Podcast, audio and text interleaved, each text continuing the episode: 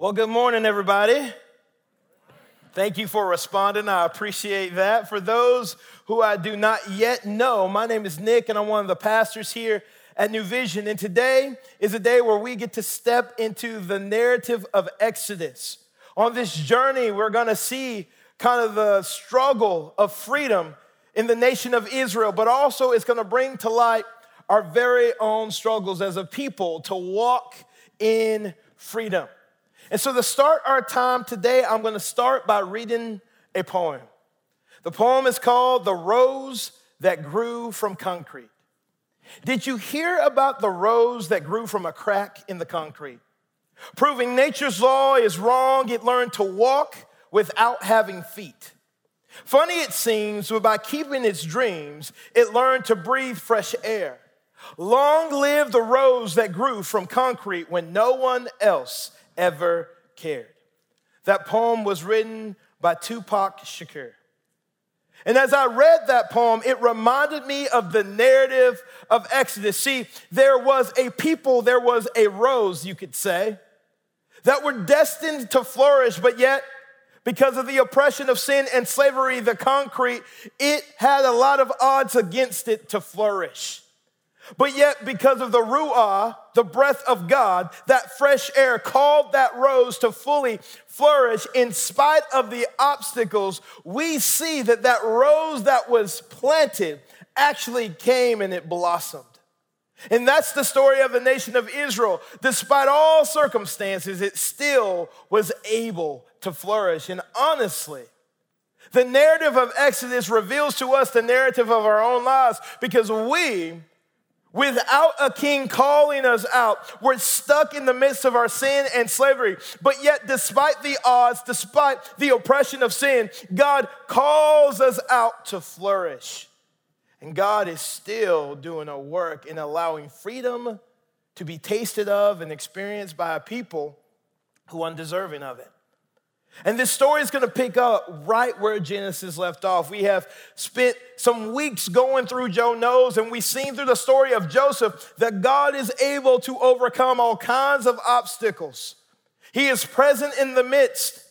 And so, where we find ourselves picking up in the story of Exodus is that these Israelites have moved from a place of favor to a place of oppression.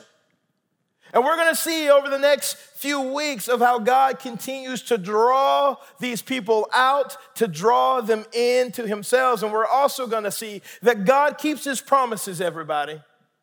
Despite the obstacles, despite what wilderness, despite what valleys we find ourselves in, God is able to keep His promises. And He's gonna keep His promise to the nation of Israel that He promised to Abraham, and He's gonna keep the promises to us as well. And we must understand that the journey to fulfillment of God's promises will always go through wilderness and valleys. Let me say that again. Because I think many of us find ourselves in the wilderness and we're wondering, God, are you really working?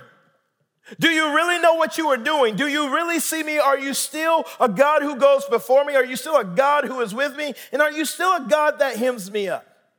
God, I've been in this valley for so long. Are you still able to use this valley for your glory and for my good?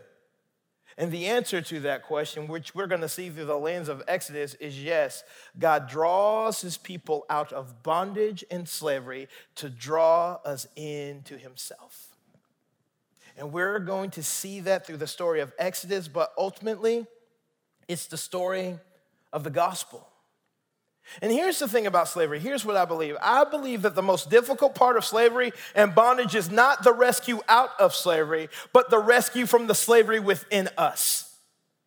Because we have been set free and we are free indeed, but yet we continue to run back to shackles. And even though the gospel has unlocked them, we find ourselves placing those shackles back on ourselves. And so God's going to lead his people of Israel through a journey to not only take them out of the bondage of slavery, but to free them from the slavery that dwells within themselves, their own sin.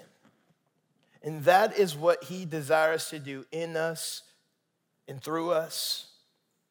So, the question you're going to have to wrestle with today what bondage are you enslaved to that you don't believe that the keys of the gospel can unlock?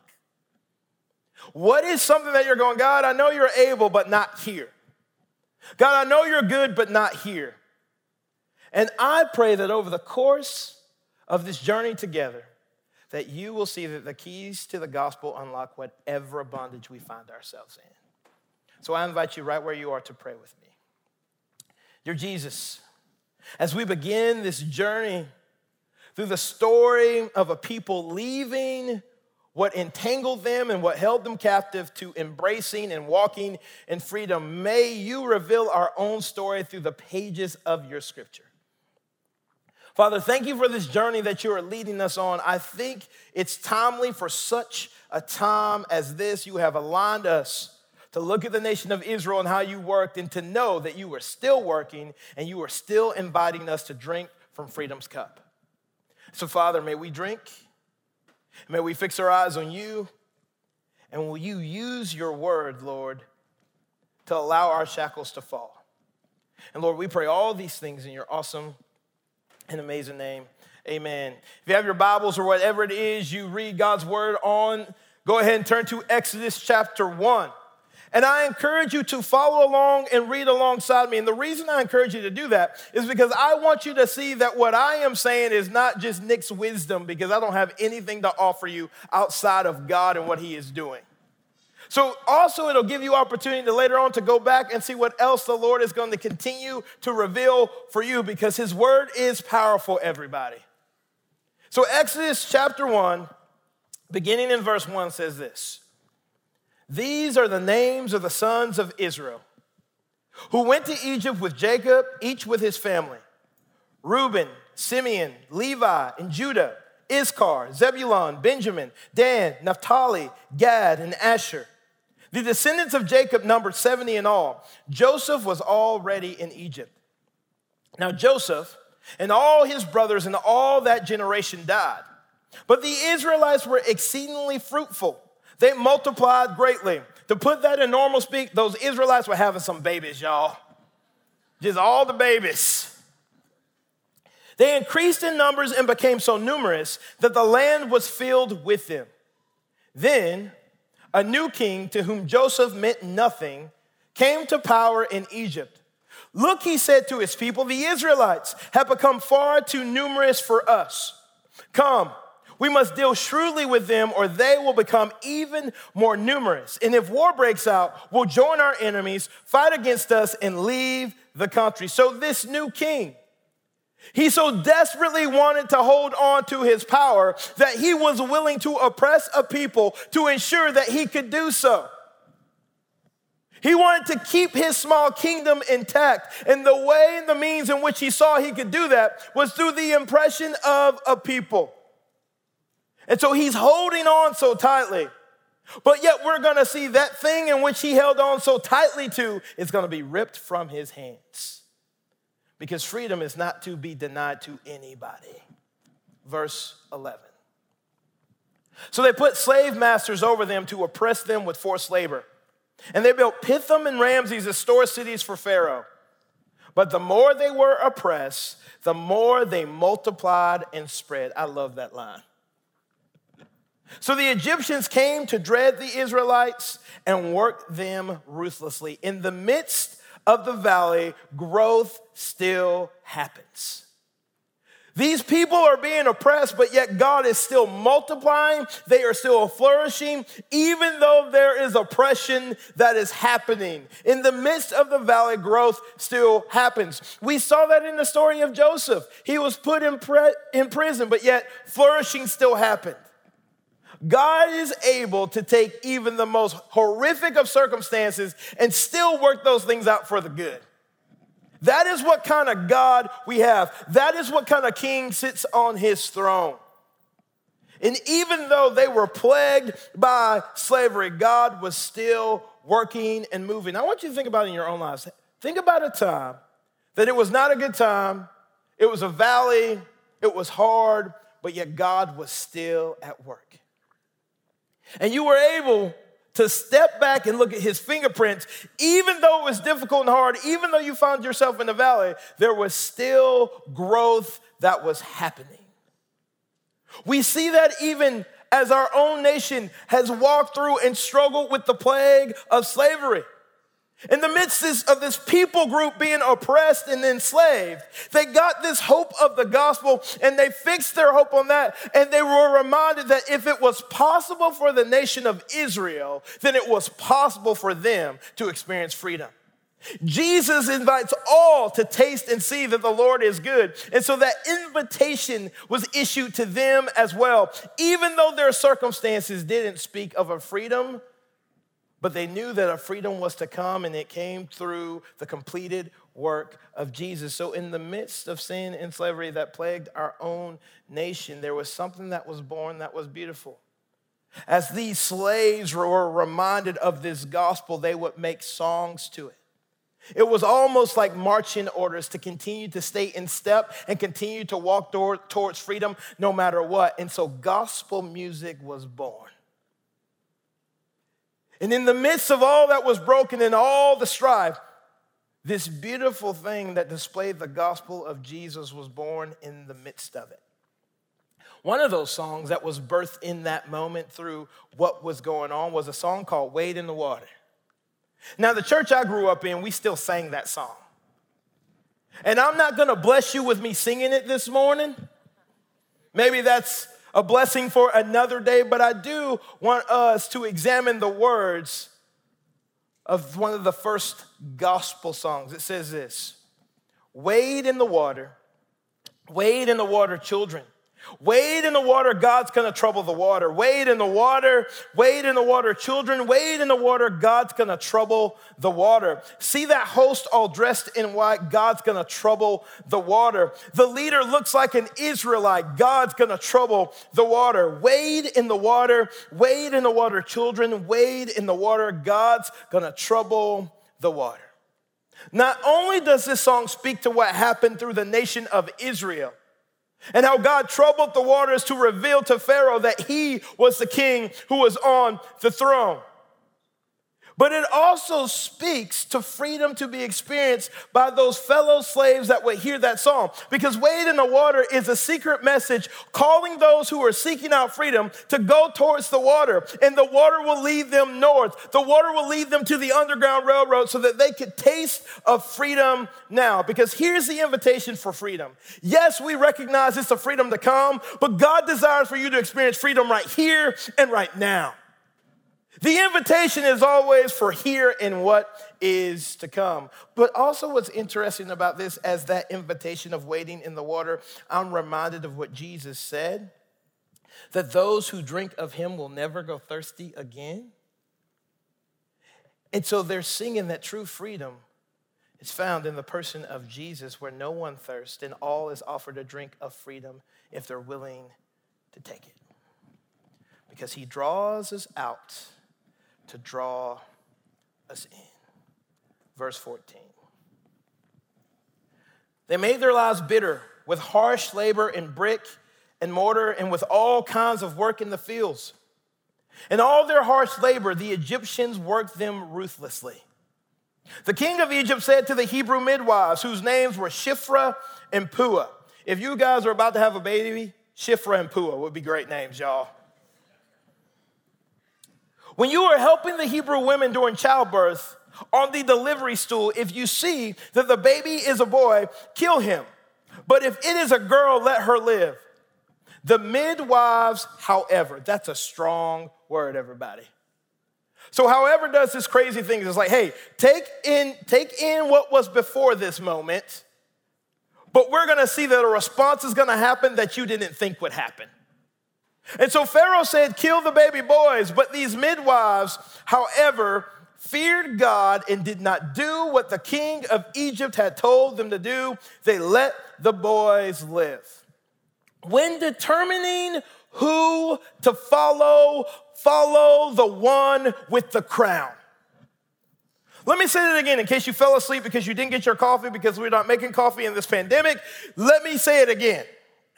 When you are trying to align your life and you are trying to take the next best step, make sure you fix your eyes on the one who has the crown. Not the crown of a little kingdom kind of a God, but I'm talking about the one who sits on the throne who reigns and rules over the kingdom. When you are determining what your next step should look like, fix your eyes on the king and follow in his footsteps. Now, here's the thing we, we, we hear that and we go, oh, yeah, that makes sense. Guys, that's a difficult posture to live in. That is not easy, is not for the faint of heart. But remember that God has put His very Spirit within you to walk out His ways and to live as He lived and to love as He loved. And so, when determining what to follow, follow the one with the crown. Let us not be a people that settle for lesser kingdoms because that doesn't bring life. That doesn't bring abundance. And that is not what you have been called to. And so I get it. It's difficult. It will cost you something, and it does, but I will tell you this.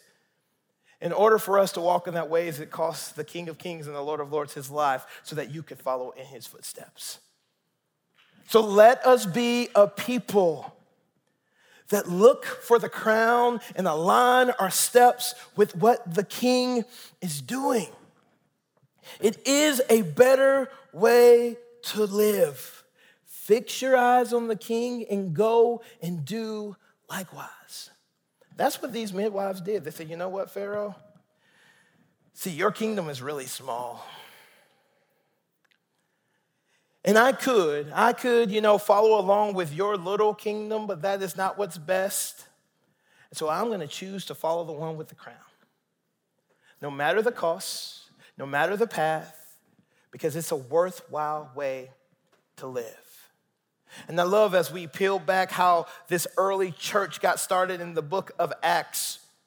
We see Peter and John, they were following the ways of their king. They were living for the big K kingdom, not the little K kingdom. And they determined to align their lives with the king of the big K kingdom, not the little K kingdom. And they said, We're going to follow him no matter what because it's a better way to walk. But it, they found themselves in trouble. And can I say this? If you truly align your life after Jesus, you will probably find yourself in trouble. But it's a good trouble. So they were brought in front of the Sanhedrin because they are changing lives and spreading the gospel, and there were people that did not like that because it was going to take away from their power. And so in Acts chapter 3, verse 18, it says this, and they were called, they called them in again and commanded them not to speak or teach at all in the name of Jesus. But Peter and John replied, Which is right in God's eyes to listen to you or to him? You be the judges. As for us, we cannot help speaking about what we have seen and heard. These guys had a holy confidence in their king. They were willing to have a civil disobedience. They said, you know what, I hear what you're saying, but I have to follow in the steps of my king. And that's the invitation that God has given to his bride, the church, to follow me love how I love, live how I live, and continue to be a conduit of freedom for all those who are around you. That's the invitation, verse 18. Then the king of Egypt summoned the midwives and ask them, Why have you done this? Why have you let the boys live? The midwives answered Pharaoh, Hebrew women are not like Egyptian women. They are vigorous and give birth before the midwives arrive.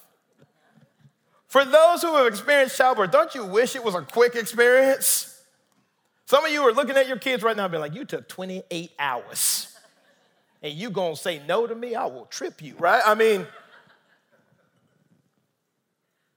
verse 20.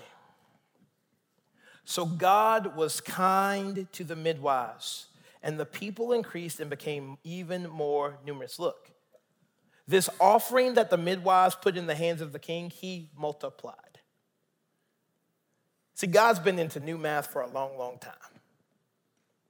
He's not just about addition, he's about multiplication. And so when we are willing to walk in obedience, can I just tell you that God multiplies that? And the rippling effects of that are far greater than what we could do on our own. And I love how it says he was kind to the midwives and that they increased and became even more numerous. Verse 21. And because the midwives feared God, he gave them families of their own. Then Pharaoh gave this order to all his people Every Hebrew boy that is born, you must throw into the Nile, but let every girl live. Man, what an extreme, crazy act by Pharaoh. Throw them into the Nile. Pharaoh was so desperate to hold on to his power that he was willing to do whatever it took to hold on to it. As I've been reading this passage and just been sitting with the Lord and just saying, All right, Holy Spirit, reveal to me what needs to be revealed so I can walk this out and share this with my friends, this question kept coming to my mind. Like, God, why would you use Shifra and Puah? They were just Hebrew midwives. They don't seem like people you would use in order to continue this gospel from penetrating all time. Like, God, why would you use Shifra and Puah? I mean, they're, they are just nobodies really in the scale of, of this narrative. Why would you use them? It just really doesn't make any sense to me. And sometimes when I ask the Holy Spirit for wisdom and He gives it to me, I don't like it. And this was one of those moments because He said, Hey, Nick, um, I want you to understand that the problem is with your question. He said, You keep asking me why I would use someone like Shifra and Puah, who are just Hebrew midwives. I want you to understand something that I didn't put the just there, you did. Because, Nick, when I see Shifra and Puah, I call them by name. Because I recognize that everything I make is beautifully and wonderfully made, and there is no less than in the kingdom of God. I was like, well, okay, if you, that's how you want to come at a brother, Holy Spirit, that's fine. There is no one who is less than in the kingdom of God. I want you to sit with that for a moment. There is no one who is less than in the kingdom of God. I'm going to say something that you might not want to hear. That means that when you look in the mirror, guess what? You're not less than. And some of you will look in the mirror and go, Hey, God, if you only knew. God, all the ways I have fallen short, I know that I am less than. But let me just remind you right here and right now that God doesn't make less than. He calls you by name, He gives you purpose, and you are beautifully and wonderfully made.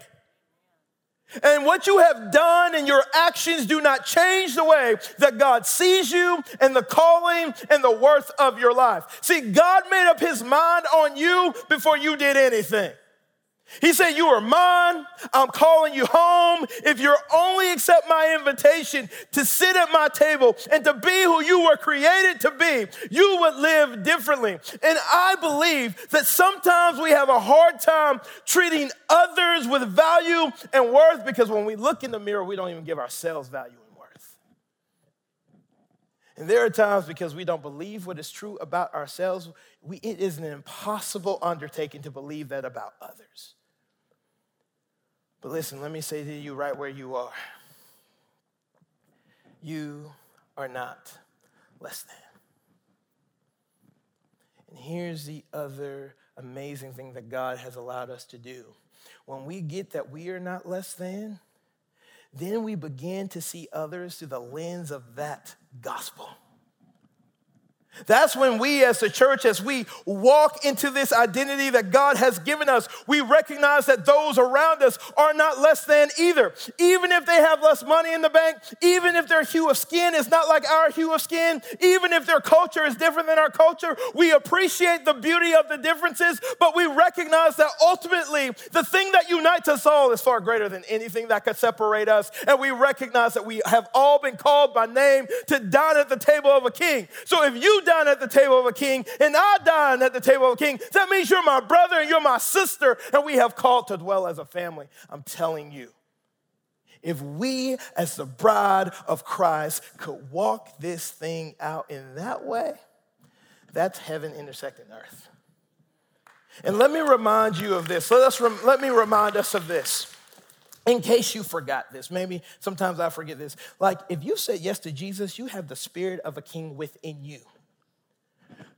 With that being said, wherever you go, whoever you are around is heaven intersecting earth. because you have the spirit of a living God in you. So as we carry this hope in jars of clay, let us be a people that say, You have value, you have value, you have value, you are worthwhile because God says you're worthwhile and He gave His Son for you as He gave it for me. So we can walk this thing out and we can give off the aroma of Jesus if we get this right. And that aroma is like fresh baked cookies that calls people in. People want to know, What is that? I want some of that. And that is the kingdom of God, being who the kingdom of God has been called to be. I'm telling you this right now. That's my hope. That is worth giving my life for.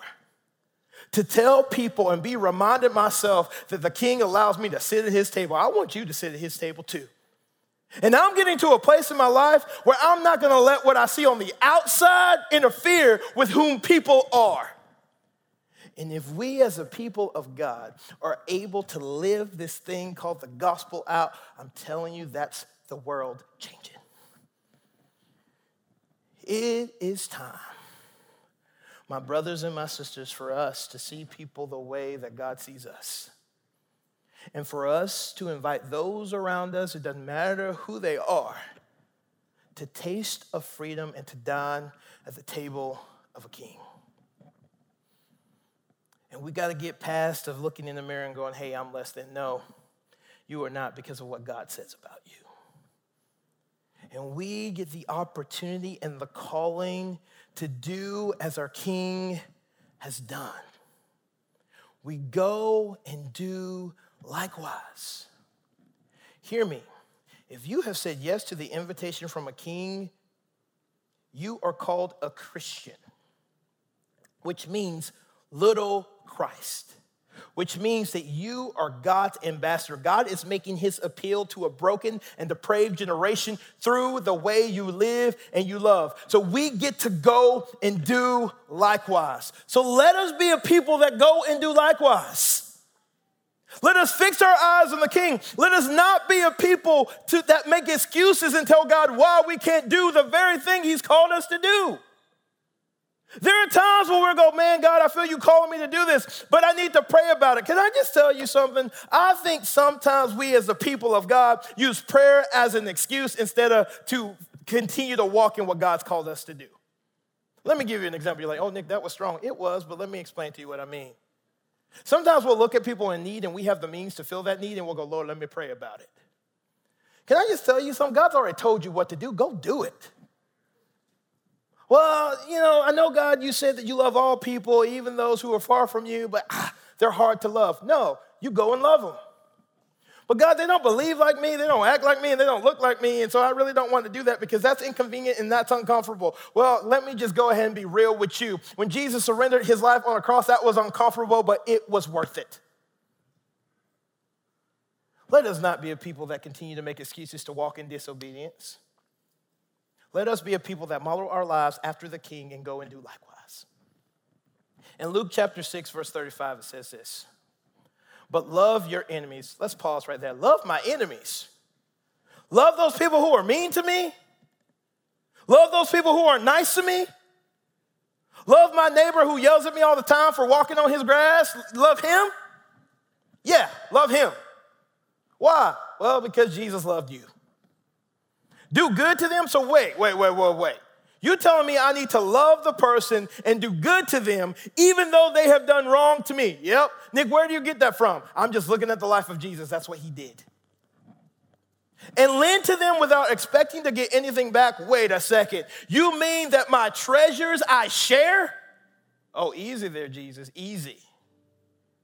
You mean everything I have should be surrendered to you? And I say, yes. Why? Because Jesus multiplies whatever is given to him. Then your reward will be great, and you will be children of the Most High because he is kind to the ungrateful and wicked. Be merciful just as your Father is merciful. Go and do likewise question we are going to have to wrestle with today, tomorrow, and the days to come is what step can I take this week to be a conduit of freedom? What step can I take this week to be a voice to those who don't have one?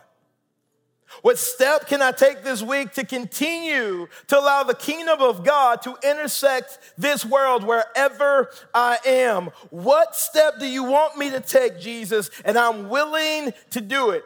And the reason I'm willing to do it is because you paid a high price for me and I'm just responding to your goodness with my life. That is worship. I don't know what that step is like for you. But the Lord is inviting you to play a part at allowing roses to continue to break through the cracks of the concrete of sin and oppression. How are you going to help water those, those roses, those beautiful creations? How are you going to join in the work of the kingdom right here and right now? And see, maybe you're having a hard time answering that question is because you have never tasted of true freedom that only comes from the King. And so, where you are right here and right now, I want to invite you to bow your heads. Maybe you are sitting in this place and you have heard of this freedom and you've heard of this king, but you thought that maybe you were too far gone because you are just fill in the blank. But maybe, just maybe, you have been reminded that nobody puts just in front of yourself except for you and others. God never did.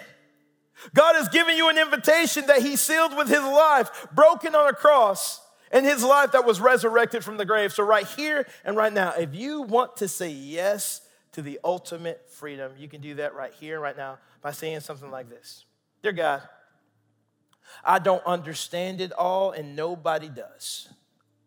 But the best way I know how, I say yes to the freedom that Jesus offers.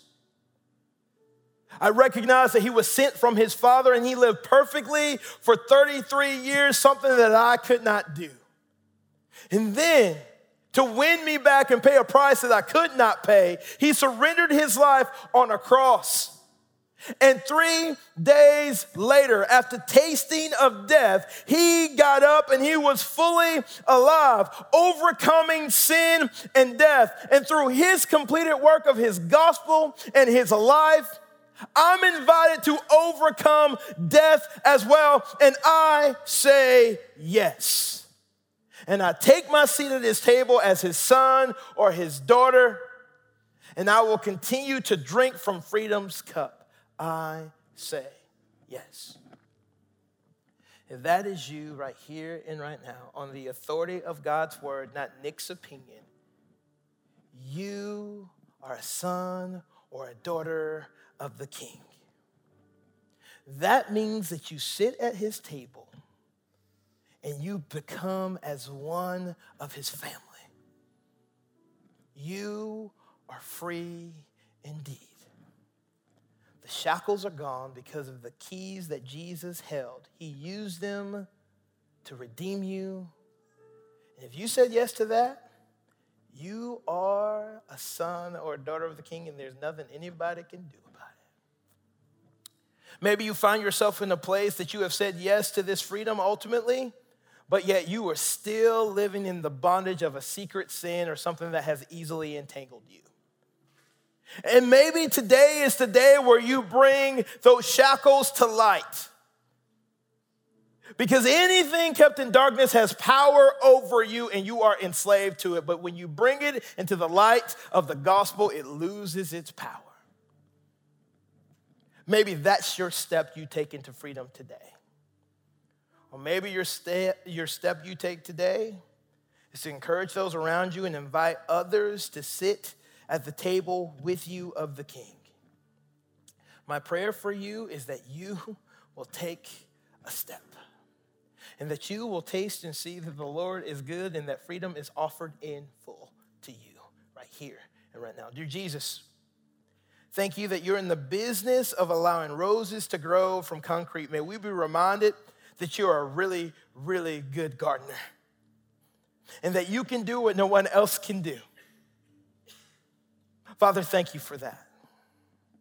Lord, we love you because you first loved us. May we walk from here just responding to your love with the way we live our lives. And we pray all these things in your awesome and amazing name. Amen.